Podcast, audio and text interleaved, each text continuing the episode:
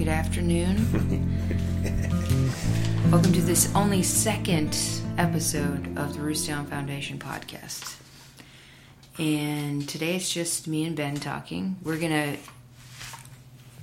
sort of pick up where we left off uh, in our panel with uh, the poets Dara Wier and Alison Prine. A week or so ago, two weekends ago, we uh, were at the New Hampshire Book Fest and uh, we gave uh, presented a panel called "See What You Miss" by Being Dead: The Modern Elegy in the Alternative Landscape of Grief. Just sort of, uh, I mean, all credit goes to Bianca for putting this together and getting uh, all the requisite paperwork in and approved and so on and so forth. Uh, but with that said, it was sort of put on by the Ruth Stone Foundation.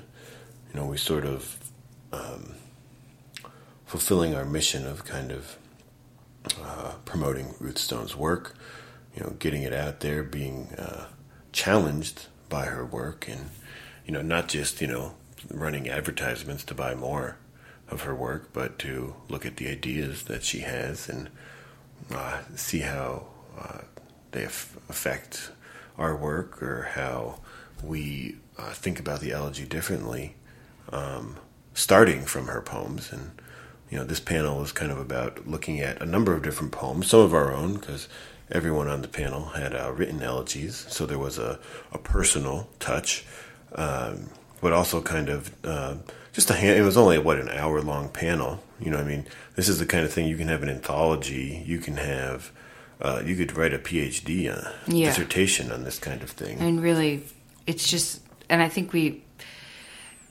we struggle, I mean, struggled, but but but we touched on that in the panel that it just was such it, it's such a, a huge subject. It's almost like talking about love or something. Yeah. That that the subject of death and grief and loss in poetry is is just so major, so important.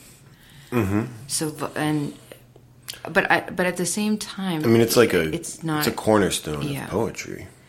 it's almost it almost feels like it was one of the original reasons that poetry came into being is like mourning Yeah. and uh, singing the song of loss I mean, the the Iliad and the Odyssey are, or the the Iliad especially. And I know there's like the Hannah Arendt piece about how it's like actually this huge anti-war poem. It's all about. It's a kind of about. It's like lamenting death through its violence.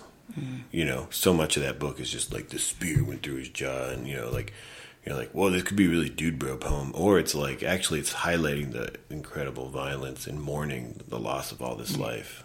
yes there's just so much grief and anguish that was explored in that poem it wasn't like a cold hard like romp Yeah. you know with like the like you know blood and gore and guts. Yeah, that's for the sake of you know That's what Troy the movie fun. is, yeah kind of thing. exactly. That's what i was thinking of.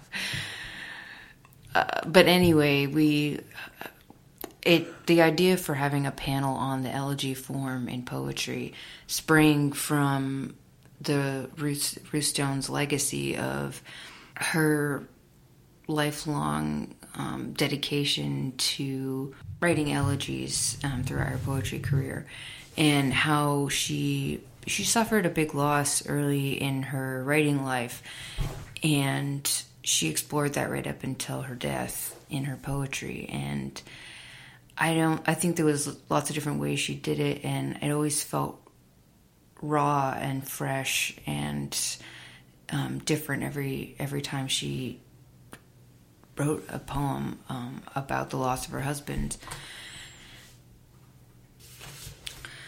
So this poem is "Curtains" by Ruth Stone. we hit Dorian when we were in uh, South Carolina. We read with Dorianne Laux, who she had never even met your grandmother. I guess did she say that, or she had never gone up to Vermont? I can't remember which. Her her face to face contact was limited, but Yeah, she was but they were admirers from afar, yeah, mutual and admirers. clearly like just because she loved the poem, she's like, let me recite this, and she just busted out this poem. She did, and you know Rosanne Wasserman also busted out this poem Hmm. at the uh, potluck Yep. uh, silent auction last year, uh, which we'll be having again this year on October 20th at Blueberry Hill Inn in Goshen, Vermont. Curtains by Ruth Stone. Putting up new curtains, other windows intrude, as though it is that first winter in Cambridge when you and I had just moved in. Now cold borched, alone in a bare kitchen. What does it mean if I say this years later? Listen, last night I am on a crying jag with my landlord, Mr. Tempesta. I sneaked in two cats. He screams, No pets, no pets. I become my Aunt Virginia, proud but weak in the head. I remember Anna Magnani. I throw a few books. I shout. He wipes his eyes and opens his hands. Okay, okay, keep the dirty animals, but no nails in the walls. We cry together. I am so nervous, he says. I want to dig you up and say, Look, it's like the time, remember, when I ran into our living room naked to get rid of that fire inspector. See what you miss by being dead. Now, this what's interesting. I think um, with with Ruth, uh, many of the poems that we're looking at today of hers have. Um, I mean, poetry does this very well. Is there's these huge uh, jumps in time, and even in this one, right? There, I feel like there's there's multiple settings of time. There's the the curtains, putting up the new curtains, right? Other, I like that other windows intrudes, like other, other memories into other times intrude. Yeah, Like- you're looking at what she doesn't say is she's looking out the window, but it clearly brings up um, these other memories, and that right there, with it, by the third line, we've had our first time jump, as though in that first winter in Cambridge when you and I had just moved in, you know. Now wait. cold borched. I, Bor- did, I didn't not- say it quite right. I know. It's Borscht. like you said it like with every letter, borscht. Well, you think it's Borscht. borscht, but borched, Oh my god, borscht, borscht. borscht. Oh, Yeah. there's no T. Uh, borscht. Oh, it's one of those things where It's like Porsche. Okay. One time, Mark Strand gave some random lady who was like a fan of his gave him some before our workshop, and he was borscht. like, "Yeah, Some borscht. Uh, please, Some- just don't don't say it Says anymore." Some borscht. Oh my god, Bianca. Usually, Bianca has a nap with the baby, and she's foregoing that, and it, it shows a little And bit. it's great. I'm never napping again. But anyway, yeah. So then now cold borched. just don't say the line, man. it's like meow. Oh, we're we're gonna cut a lot of this. No, we're not. It's awesome. Oh my god. What I'm trying to get at is that that, that first stanza sets up the poem in a way of the present and then jumping to the past. Yeah. We don't know how long ago. It was like remembering it's the end of their it's after the end of their relationship or their living relationship. She's in the post together alive relationship and she jumps to when they first started out moving into their first place, right? And even then, what does it mean if I say this years later? Like that's almost like this whole. It's almost like a context for. I think even when she's writing this poem, I don't even know if she like the memory of putting up the curtains is even in the past. She's remembering, remembering when he was still alive. Yeah. You know, there's lots of Yeah.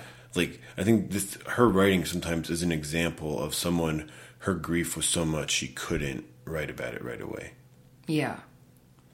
And so she had this is like a, a kind of example of why even write about it now when I'm not as grieving as I I'm not I'm not like silenced by grief. What does it mean if I say this years later? And that line is all by itself. Yeah. She does she doesn't know the answer. Yeah. Like why why it's almost like she's questioning her whole- her whole enterprise. Why am I even bringing this up? You know, what does it mean to But she goes on. Kind of her answer is I can only answer this by continuing what happened. Right? And it's to me this is a there's a a, a lightness to this part because it's very funny. You know, it's a the con this the conflict in this section is just like the the the little bumps in life that don't really bring you down. You know, if anything, it's this tender moment of Mister Tempesta. Yeah. You know, the fact that he's crying, we cry together. We cry together. I am know. so nervous. He says, Yeah, it's it's such a it's such an incredibly human moment, and Yeah. it it seems almost like it's almost like make believe or something. It's it's almost like over the top. Like it it becomes almost like uh, fantasy or or hyperbole, but it's a little projection almost. yeah, yeah. I don't know. It's, I guess what I'm saying is it's almost like they become one in their Yeah. in their in their emotions and um, all the things that they're carrying with them inside them, and they they had this like It's like a unity of being Yeah. moment. We're all nervous and suffering and unsure of what to do next. and she you know and there's such a melding of of self um, in this poem too that I become my aunt Virginia. I remember Anna Magnani. Um, and Mm-hmm. Do, then know, do you know who that is? I don't know who that is. We need to Look, yeah. We'll get, a, little- we'll get a little footnote. yeah, the- get a little footnote in that. Because I'm like, is this some famous person or is this some other like friend or family member? No, I, I bet it's probably something very specific. yeah, But then, of course, this the the dead person that is that's a ghost addressed in in this poem. Um, that is also um, the you in this poem. That um, it- there's just I love I love this mixture of identity that happens in poems. Well, and it's almost like a remembrance of of those. We assume Aunt Virginia might be gone herself. Anna Magnani is an Italian actress. Love it. I always I think of Mr. Tempesta as being Italian Yeah, for sure. Uh, oh, she's gorgeous. she was in the Rose Tattoo. We'll have to watch this. Yeah, but what about her? It's a 1955 film adaptation of the Tennessee Williams play. But what about what about her personality? Maybe she threw things. Well, I mean, if she's in that, if she's known for being in a, you know, Tennessee Williams play, it was probably a dramatic role, you know. Uh, personal life or acting style. Genuine emotion expresses genuine emotion. Remarkable, expressive face. Emotional authenticity. Yeah. Okay, boom. that that definitely would apply to grandma. Yeah. But Wait, then, is that the baby? I didn't hear the baby. This is like I, I remember there was someone on Instagram who was being interviewed. It was a, a woman. They're like, you know, so what's it like writing this book uh, as a mother? And she's like, you know what? I'm not going to answer that question until you ask that question to men.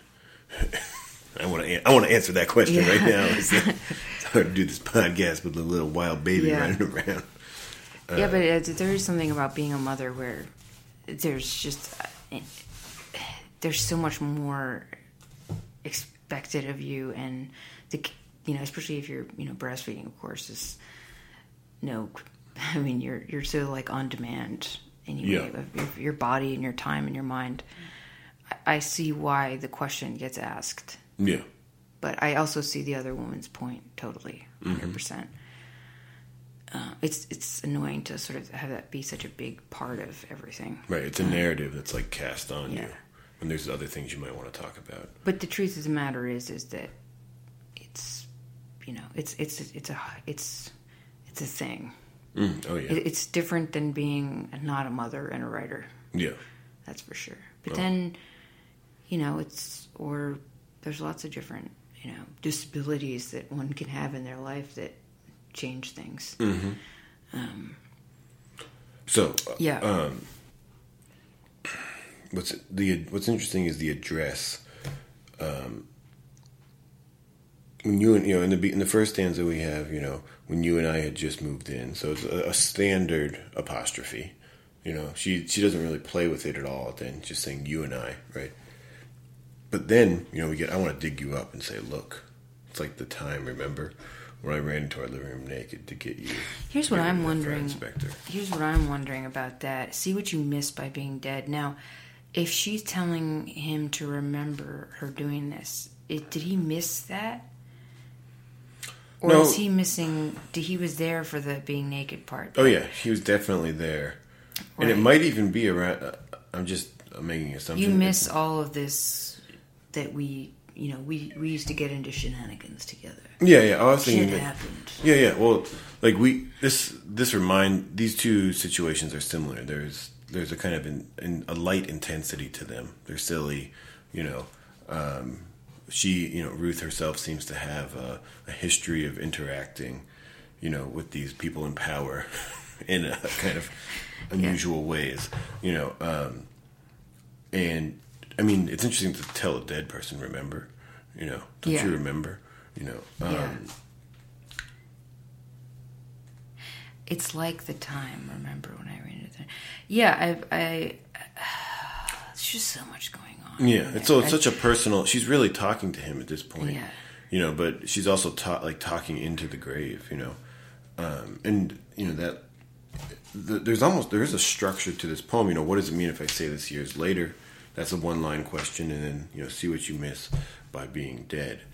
You know, I, I feel like that second question almost answers uh, the first one in a way. What does it mean if I say this years later?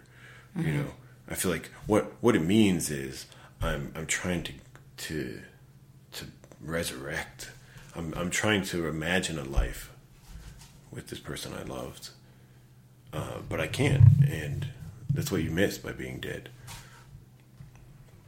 Um, which is I feel like in terms of the elegy, to to take a step back for a second, this is interesting in a way because it's it is there is you, know, you think of the key elements of an elegy, the mourning the death of the person, celebrating their life, trying to find something to move on to, a replacement of some kind. You know, those are some standard elements of the elegy. Um, and she, if anything, she's showing you the, the replacement is the borscht in a, in a bare kitchen Yeah. you know um, so that that's it's kind of like there isn't there's not a we'll, we'll look at some of the other poems and like you know there's not a star shining in the sky that's guiding you you know or something to this new life you know Yeah. there's just like a very austere life Yeah. you know and even the the celebration is just like that i feel like that that that little that one line of the bare kitchen is always in contrast to you know these these characters coming in you know they're, they're even those even though the mr tempesta kind of compares with the the uh, fire inspector you know like she doesn't have anyone to laugh about Yeah. it with Oh, you know yeah, totally. And and that for the first time, I heard that the the sort of bitter ironies rings in that last line for me. Yeah. Where it's see what you miss by being dead, which is not a lot, you know. Yeah. This bare kitchen, you know. Yeah. It's, it's it's almost like a longing to be dead too. Mm-hmm. You know, it's you know, fuck you for leaving, and you know, why am I not with you? yeah Um, and and I feel like what that the other question in the poem, what does it mean if I say this years later, is also there's a lot of feeling of guilt in that line too. Yeah. That um, what does it matter that I'm saying this years later? You know, it, it's too late, Mm-hmm. and you're not here. Well, she's really battling with depression Yeah. in this poem Yeah, Um, and even what I was going to say was that the poem itself, you see the necessity of poetry in these places because the poem is how she's sharing it with him. She can't share it with him any other way. I mean, that's Yeah.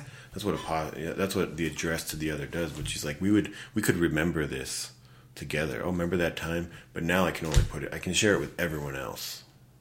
You know, with the, the re- we talked a little bit about this in the panel about like why you take a, a poem out into the world. You know that others are others well might have the same or a very similar situation. It's part of grieving someone. It's, they're no longer able to experience all these things with you. You know, so others who have gone through this can still find solace in this poem, even if it's a grim, dark solace. yeah, absolutely. It's great. So why don't we look at um, before we go to why don't we just do a little uh, a Ruth Stone session? We have another poem in the packet here, Tenacity. Tenacity. Can it be over so soon? Why, only a day or so ago you let me win at chess while you felt my dress around the knees. That room we went to sixty miles away, have those bus trips ended? The willows turning by, drooping like patient beasts under their yellow hair on the winter fields, crossing the snow streams. Was it for the last time? Going to meet you, I thought I saw the embalmer standing there on the ordinary dirty street of that gross and ordinary city, which opened like a paper flower at the ballet, at the art gallery, in those dark booths drinking beer. One night, leaning in a stone doorway, I waited for the wrong person. And when he came, I noticed the dead blue color of his skin under the neon light and the odor of rubbish behind a subway shed. I sit for hours at the window preparing a letter. You are coming toward me. We are balanced like dancers in memory. I feel your coat. I smell your clothes, your tobacco. You almost touch me.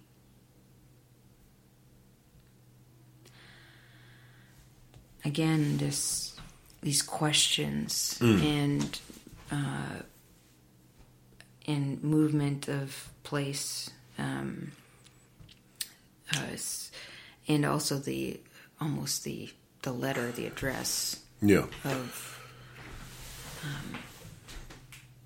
Well, it makes me think of I was just, you know, sometimes at night when Bianca's asleep, her twin brother Walter and I uh, read poems back and forth to each other, and I was rereading. Uh, uh, Bianca's rolling her eyes. Yeah, I'm not always asleep. Just some nights I'm really tired and like to get to bed early. No, I'm not. I wasn't criticizing. I was just setting the scene. Okay, okay, okay. Uh, and we, I just reread uh, parts of the Four Quartets. You know, and he has this whole thing about you know T.S. Eliot. Yeah. Uh, life being kind of composed of timeless moments. That's like how our memories are ordered.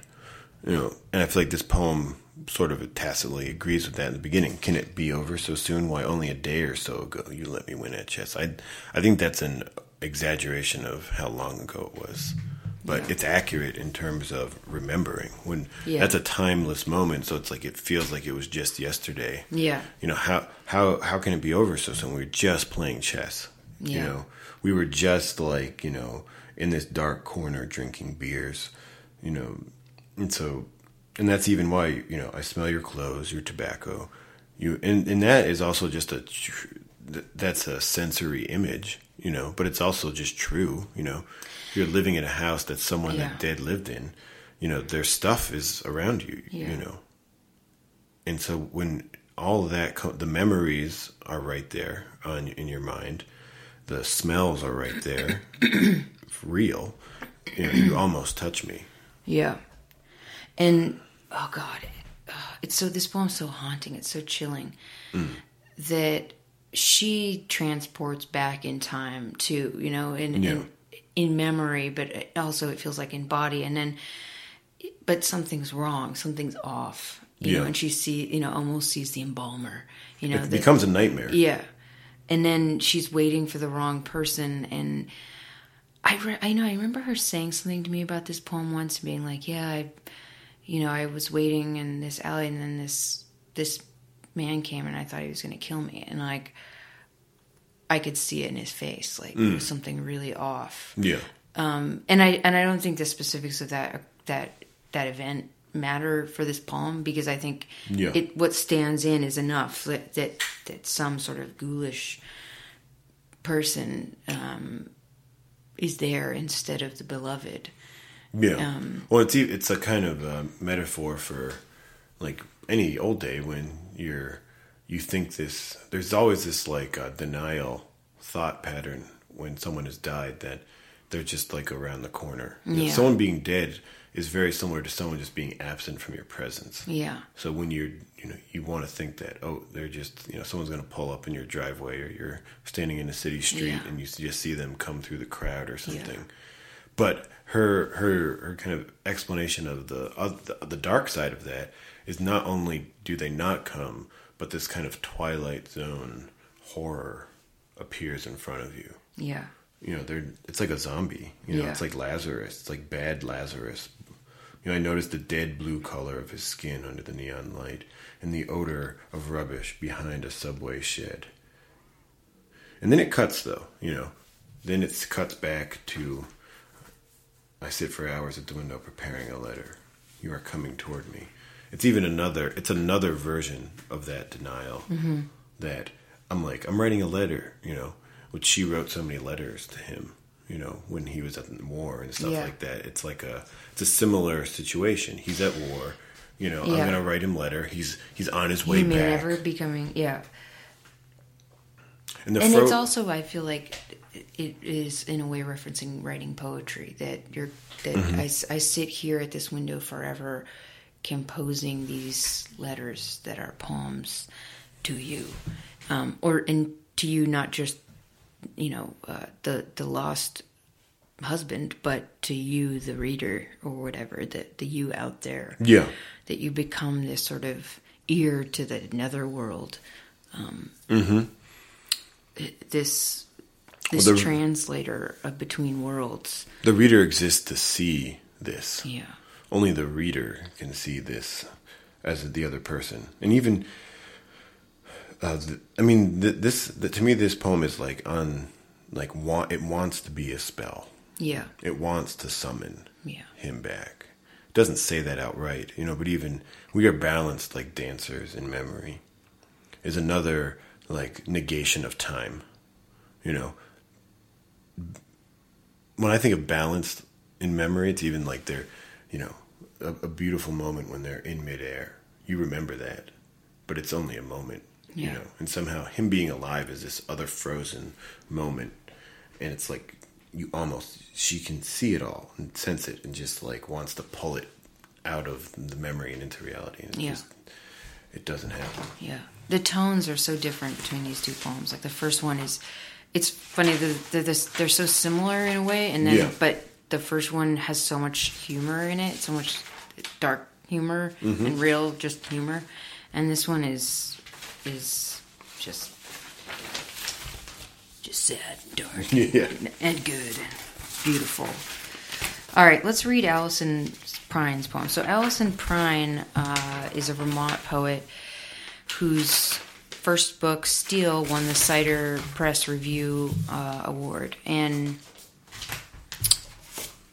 uh, her her book deals a lot with elegy, um, so beautifully um, throughout the poems. So we thought um, she so so she, we'll send a packet with. I think that we should offer the packet as a PDF to people.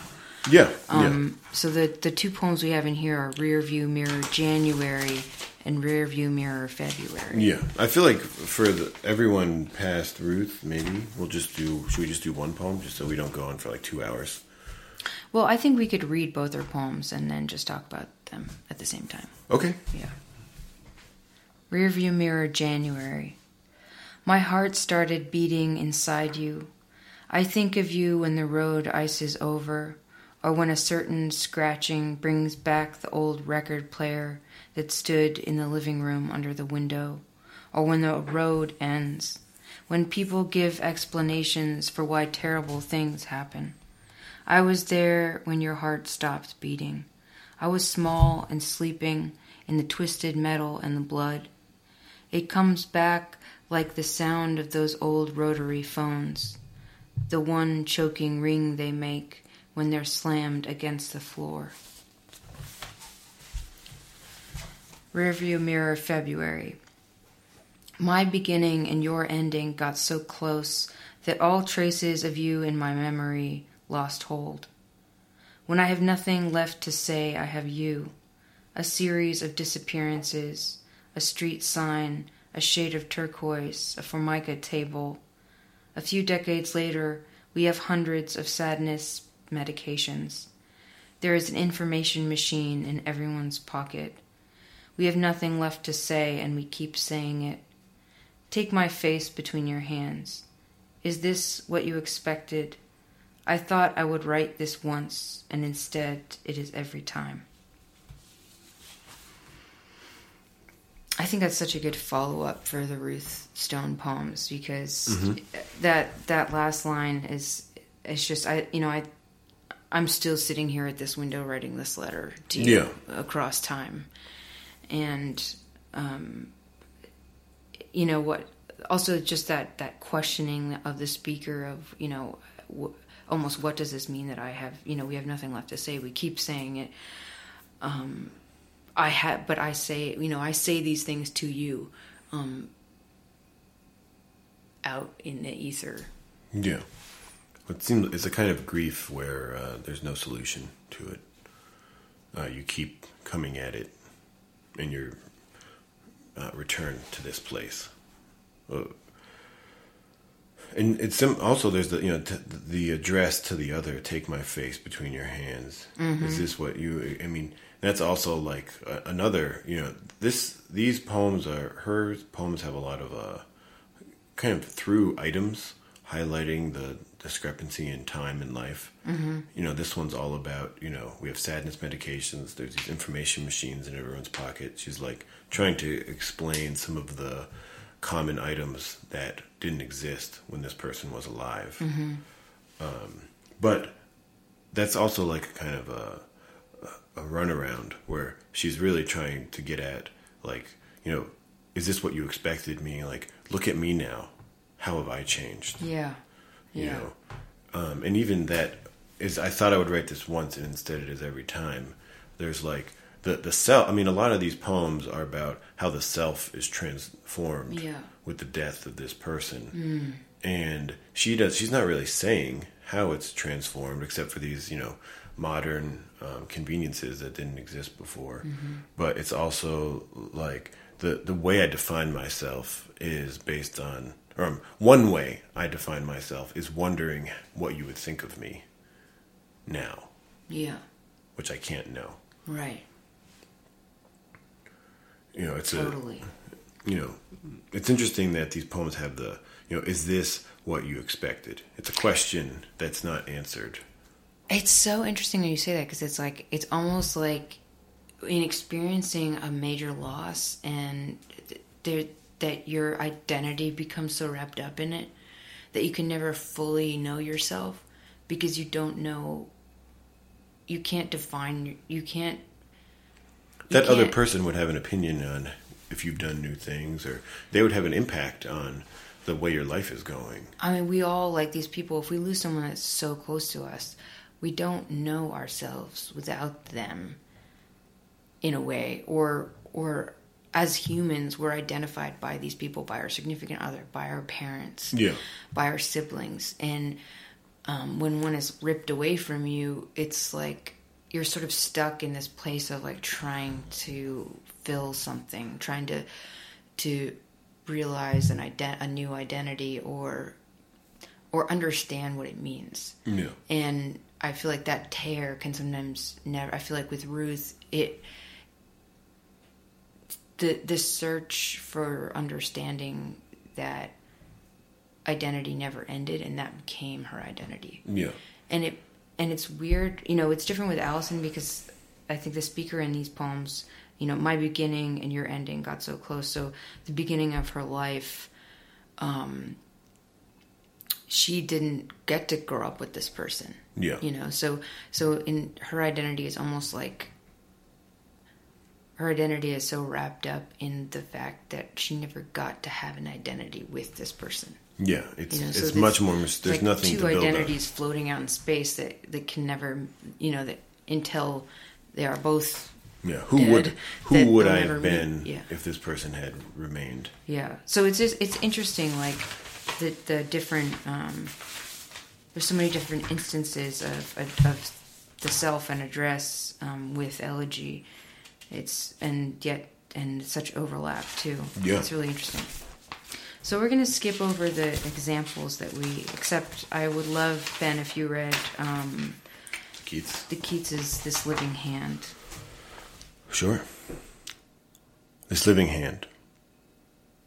This living hand, now warm and capable of earnest grasping, would, if it were cold and in the icy silence of the tomb, so haunt thy days and chill thy dreaming nights that thou would wish thine own heart dry of blood, so in my veins red life might stream again, and thou be conscience calmed. See, here it is. I hold it towards you.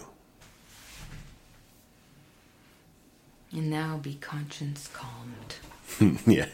It's like just joking. Yeah. not dead yet. I don't need your blood to come back to life. Or I thought it was a, kind of seemed like a like something you were selling. Like, hey, do you need to be conscious calmed? yeah, Buy our elixir. but he's. I mean, it's kind of very goth. You know. It's so goth. This is original goth. Yeah. Um, It was kind of like like you you would be. He's like, I'm not dead, but if I were, you would really be grieving over me. Yeah, it's such a weird inverted elegy because it's like an elegy. It almost like just for the hand, Right for himself. for Well, his own hand. That's Well- like a haunting without him. Yeah. Well, it's almost he's like looking at it. This Yeah. living hand. You know. Yeah. Um, Which I guess, yeah, I mean, too bad we don't have Dara here to.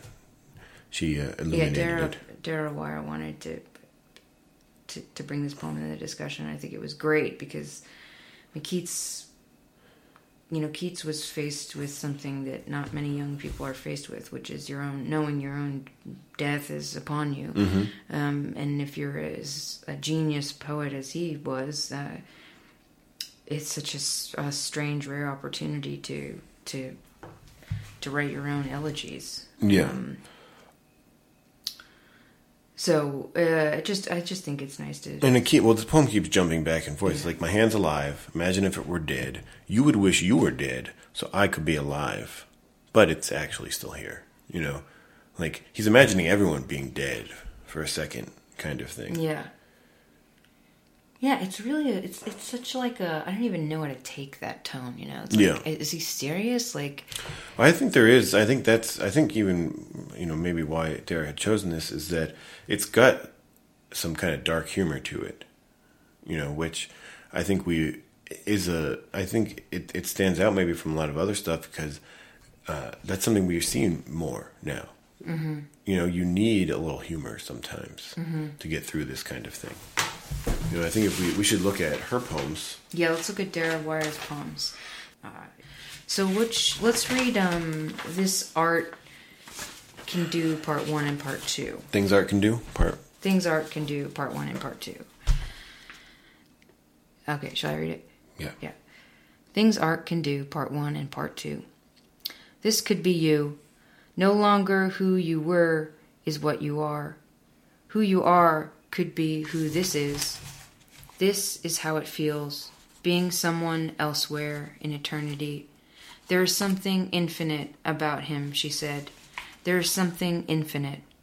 There is something definite about you, he said. There was nothing infinite about him. He was finite, like a simile. Uh, and then the other poem, I love that. Uh, I mean, there's just that's just a pretty straightforward elegy in a way. It's like Yeah. actually he was finite all along. You know, there was Totally. Well, and there's also it has this the it's kind of like a little dialogue. You know, there's something infinite about him. She, there's this other person. You know, it's like someone trying to console her. Mm-hmm, you know, um, but that kind of being shot down. You know, and it, it's in the in the but you also but you also entertain that idea. You know, this is there is something infinite about him. She said, Yeah. that's something art can do. Maybe Yeah. help you imagine that. You know, that's kind of part in my mind. That's part one. And part two is like, no, art can also show you the stark reality of things. It's not always dressing things up. yeah You know, that's what's really interesting about uh, Dara's work is she's like very meta about the elegy and about poetry and her, Yeah. you know, in those two books that she had talked about, "You Good Thing" and uh, "In the Dark of the Night." And this poem has a little bit of that. Yeah. And I love that she made a simile out of a simile. Yeah. well, even you know, it reminds me of when I even went before. It was like totally. It was great. Well, and also, it, it's like the when you're teaching. You know, I had taught figures of speech for a little while, and like you know, you're you're always trying to get people to say, "Oh, when you compare this to this, you got to take the qualities of the one and put it onto the other." You know, and that can do a lot in a few words. You know, but it is limited. You know, mm-hmm. it's not a there's, it's not a source of infinite knowledge and insight into that mm-hmm. thing. You know, um, which I feel like goes back to this like the, this kind of notion of the infinite. You know, this mm-hmm. kind of like art as uh, sublime, transcendent stuff. You know, uh, and it's not that's not necessarily what it does, and that's not necessarily what a uh, an elegy has to do for someone. You know, now. I feel like this the this next one during the time you are deceased. This one I feel um, uses a, a humor in a way that uh, maybe calls back to that Keats in a little bit. Yeah. During the time you are deceased. During the time you are deceased, your ability to communicate with the living will be inhibited. You will be unable to explain yourself with the same emotional urgency you once did. You will only be detectable to animals you once spent time with on a daily basis. Your attitudes towards others who have not ceased to live will undergo abrupt correction. that line. For those of whom you previously held suspicion will resolve some way or another. Any skepticism you once held will palpably lessen. Your overall assessment will soften. Your understanding of weakness will multiply. You may recognize the dawning of regrets. You will wish you had admitted previously until you begin living again. You will have improved in all ways save one. No one will be afraid of you. No one will stroke your hair or hold your gaze. Nobody will.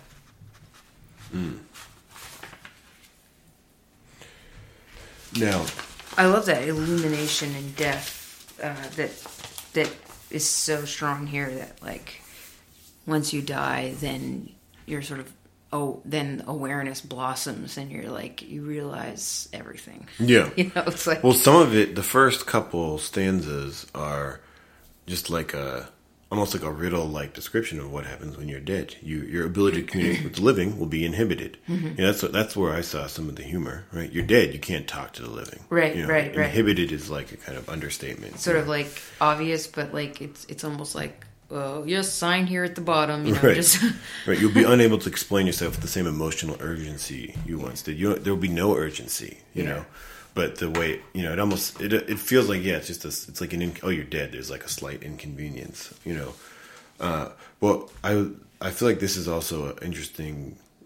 We see some in all these poems that there's been a address to the other, and this one kind of turns it on its head a little bit Totally. because they're not the that that's where you see the humor. It's like instead of saying "see what you missed by being dead," you know, it's like a bureaucratic list of Yeah. of things. You know, absolutely. um, but I feel like you still also see somehow this is a way of dealing with the grief, you know.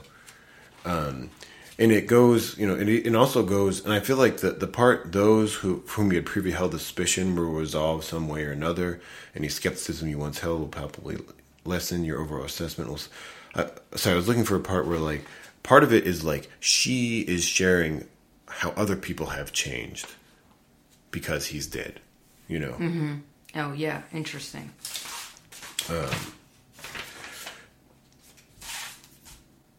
I love that you will have improved in all ways save one, Yeah. which is being alive. M- Maybe. Yeah.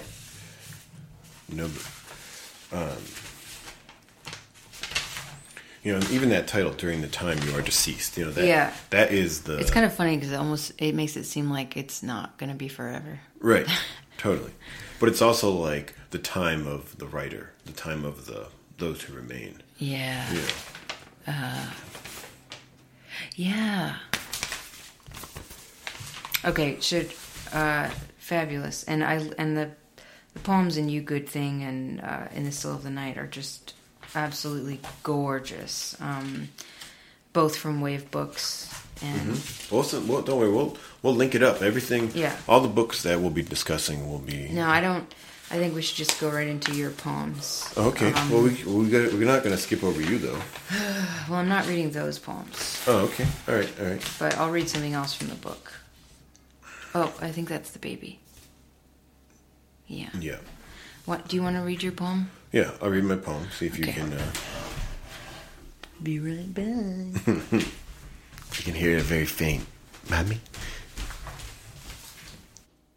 Reading a poem at the kitchen table by myself here.